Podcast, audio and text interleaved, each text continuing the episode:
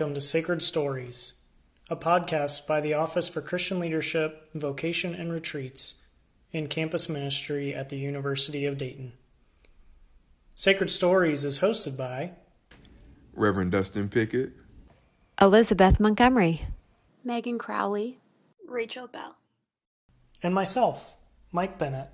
Join us every other week as a member of the UD community shares how their story intersects with a reading from a sacred text and encourages us to explore that same intersection in our own life.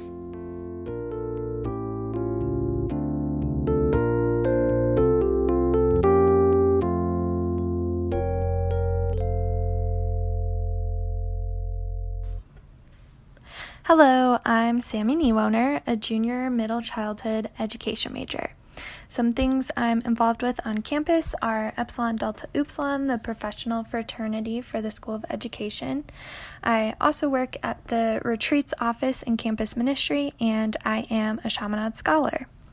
I'm from the suburbs of Chicago, where my family and my two dogs are, whom I miss very much. Luckily, my sisters send me lots of obnoxious pictures of them. When I'm not doing homework or preparing for a retreat, you can find me laughing with my roommates, which is something that we do a lot. Um, I also like drawing and painting or reading. I was really excited to record this podcast because the book that I'm currently reading is kind of perfect for it. It's called My Inner Sky and it's written by Mari Andrew. Mari Andrew is an incredible artist, and the book is a collection of poems, art, and short essays about various seasons in life that she compares to the phases of the sky. So, twilight, golden hour, night, and dawn. I love this author because she's very attentive to small, beautiful moments. She talks about ordinary, everyday things in a very romantic and magnificent way. So, I'm going to read a small excerpt from her essay titled The Soft City, which is in the Twilight section of the book. In this essay, Mari is talking about her experience living in New York. One of the most holy places in this city is the subway. In other cities where I've lived, most middle to upper class people own cars. Public transportation is reserved for the lower classes and environmentalists. But in New York, everyone from private school kindergartners to octogenarian fortune tellers is jammed in there together and forced to interact on some level. So you're obligated to see a bit of someone's humanity, not so different from your own. There's a silent agreement that none of us are here to make new friends, but we do smile. We help. We see people with canes and give up our seats. For a few minutes to an hour, we are a very small community, sharing space in a moving room, twisting underneath the city. Riding the subway in my new home city allowed me to trust the world again, once and for all. It was my daily spiritual practice, bringing me deeper into humanity after a long period of separation. Every morning and evening, I'd participate in the ritual. I'd give up my seat for the woman who was having trouble balancing as the train barreled below Brooklyn, knowing exactly how she felt. I'd marvel at the art student drawing in her sketchbook and make faces at the child dressed like a tree. I pulled out novels and journals, hit play on podcasts, savoring this time to sit with others in silence as we hope and worry together an activity that felt a lot like being in a 13th century cathedral. For someone whose definition of God is the whole of humanity, all the tiny flames that live within us creating an enormous bowl of fire, the subway was my slivered glimpse of God.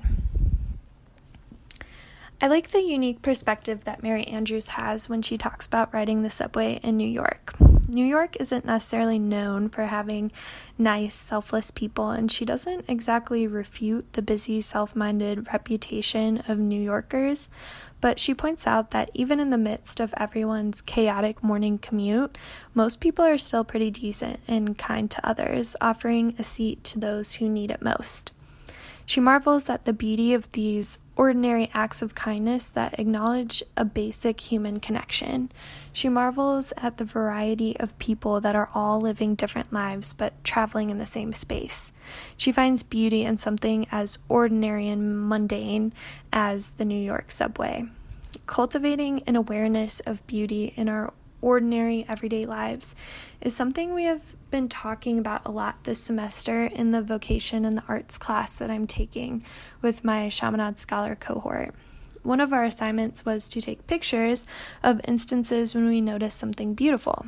When Sister Angela Ann, our professor, introduced the project to us, I started to brainstorm all of these amazing pictures I was going to take with my nice camera. But as I thought about it more, I realized that constructing a perfect image would have kind of defeated the purpose of the assignment. The goal was not necessarily to find grand, magnificent things, although we did enjoy reflecting on some of those in our class discussion, but to be more aware of the ordinary beauty that's all around us. I challenged myself to take pictures with my phone and to not plan them ahead of time or wait for something magnificent to cross my path, but to take a deeper look at my daily surroundings and notice the beauty that's right under my nose that I forget to see sometimes because I'm so desensitized to it. I took a picture of the tiny succulent that I have sitting on my windowsill, and it was kind of ironic because I forget to water it even though it does not require very much water. But I just forget that it's there and it kind of just fades into the background. I also took pictures of things that I noticed from looking out my window. I took a time lapse of the snow falling when we had a crazy snowstorm a few months ago, and it was cool to watch how my street transformed in a matter of minutes. I also took pictures of sunsets when everything on my street was bathed in golden light.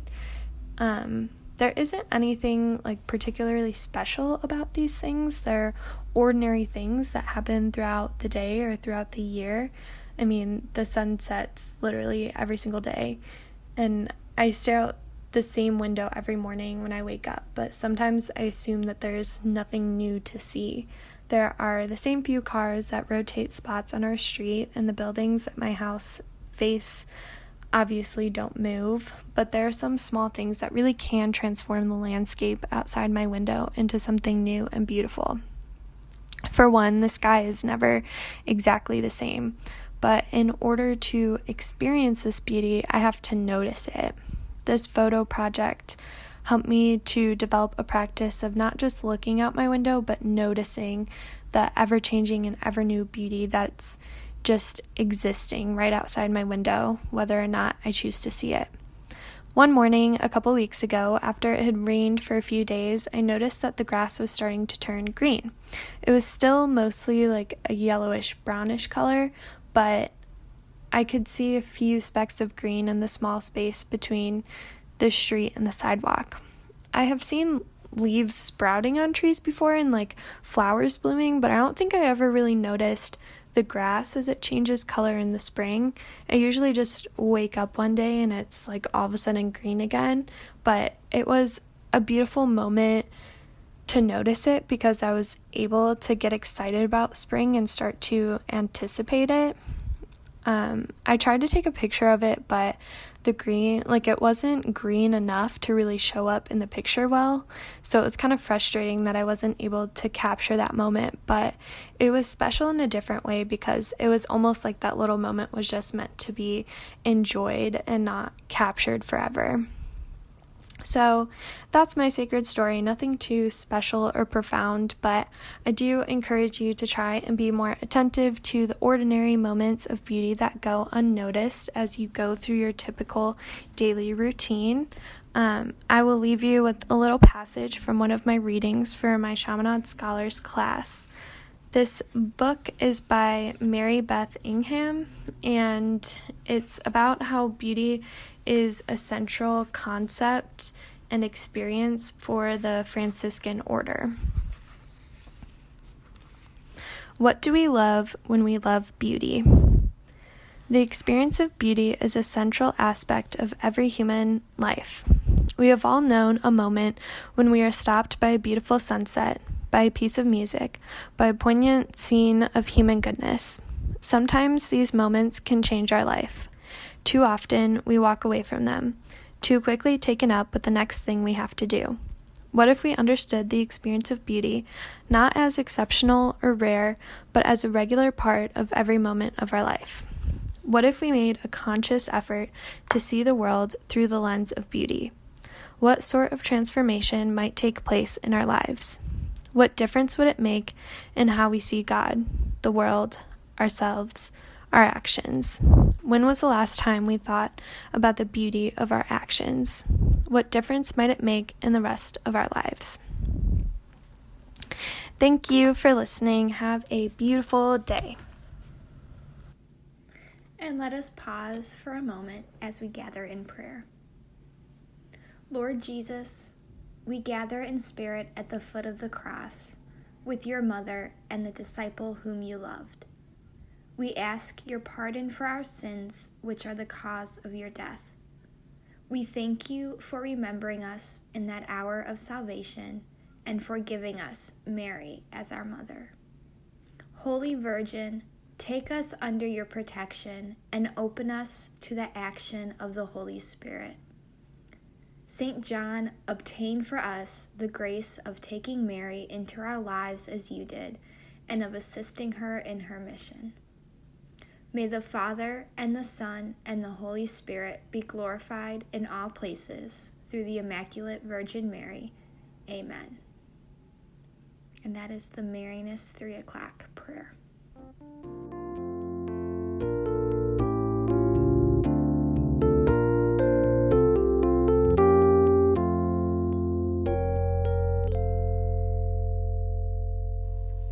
Thanks for listening to Sacred Stories, produced by Campus Ministry at the University of Dayton.